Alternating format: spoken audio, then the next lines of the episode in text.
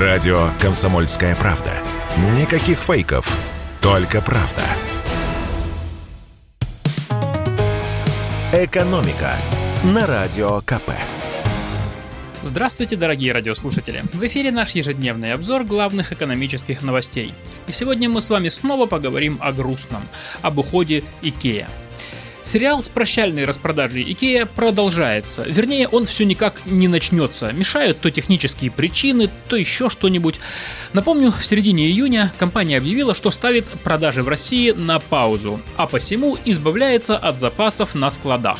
Первый этап этого избавления стартовал 27 июня. Это была распродажа для сотрудников.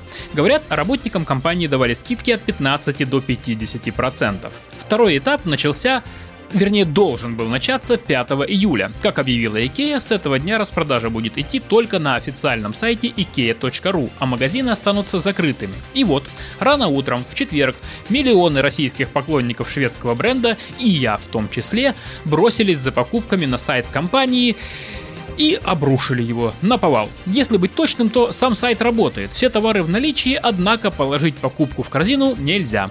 Некоторые СМИ выдают якобы инсайдерскую информацию, что виной всему хакерская атака, которой подвергся сайт мебельщиков. Но лично мне не очень в это верится. Слишком уж модно сегодня списывать свои проблемы на влияние извне.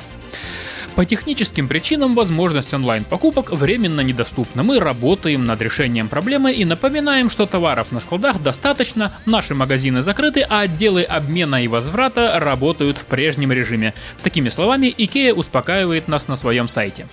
Фраза «товаров на складах достаточно», конечно, сработала. Однако, 6 июля купить товар по-прежнему было нельзя, и более того, так и не решив проблемы, IKEA изменила правила распродажи. Вот как теперь можно будет купить товар товар, когда проблемы все-таки решат. Во-первых, распродажа будет по заявкам, забудьте о корзине. Чтобы купить товар, нужно будет оставить на сайте заявку на покупку нужных вещей. При этом, сюрприз, форма заявки не работает. Прием новых заявок запустится немного позже, лаконично объясняют ситуацию в компании. Второй момент. Компания ввела ограничения на покупки. Не более 70 единиц товара в одни руки, вес товаров не более 1 тонны и сумма покупки не больше миллиона рублей. И кроме того, заказ нужно будет подтвердить. После того, как вы оставите заявку на сайте, с вами свяжется оператор. Он сообщит, если каких-то товаров нет или их нельзя доставить. После согласования вам пришлют ссылку на оплату и заплатить нужно будет в течение 10 минут. Но все это в теории. А пока всем нам остается запастись терпением и ждать, когда же наконец заработает форма заявок и успокаивать себя той самой волшебной фразой «товаров на складах достаточно». Хорошо, что знаменитую плюшевую синюю акулу я купил еще в прошлом году, когда еще, как говорится, ничто не предвещало. Ну, почти. И стоила она тогда всего тысячу рублей, а не миллион, как сейчас на некоторых сайтах объявлений. И в завершение новости рынка труда. А хорошие это новости или не очень, решать вам.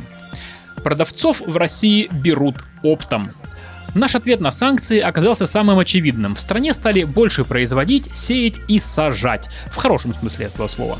А то, что выпустили и вырастили, нужно продавать. Отсюда вывод. В стране сегодня требуется больше продавцов, а также работников для производства и сельского хозяйства.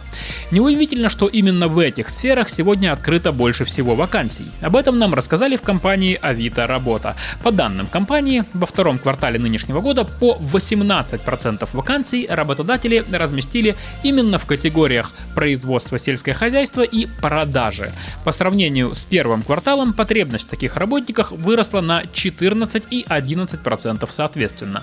На третьем месте среди самых популярных отраслей строительство. 13% вакансий приходится именно на эту сферу.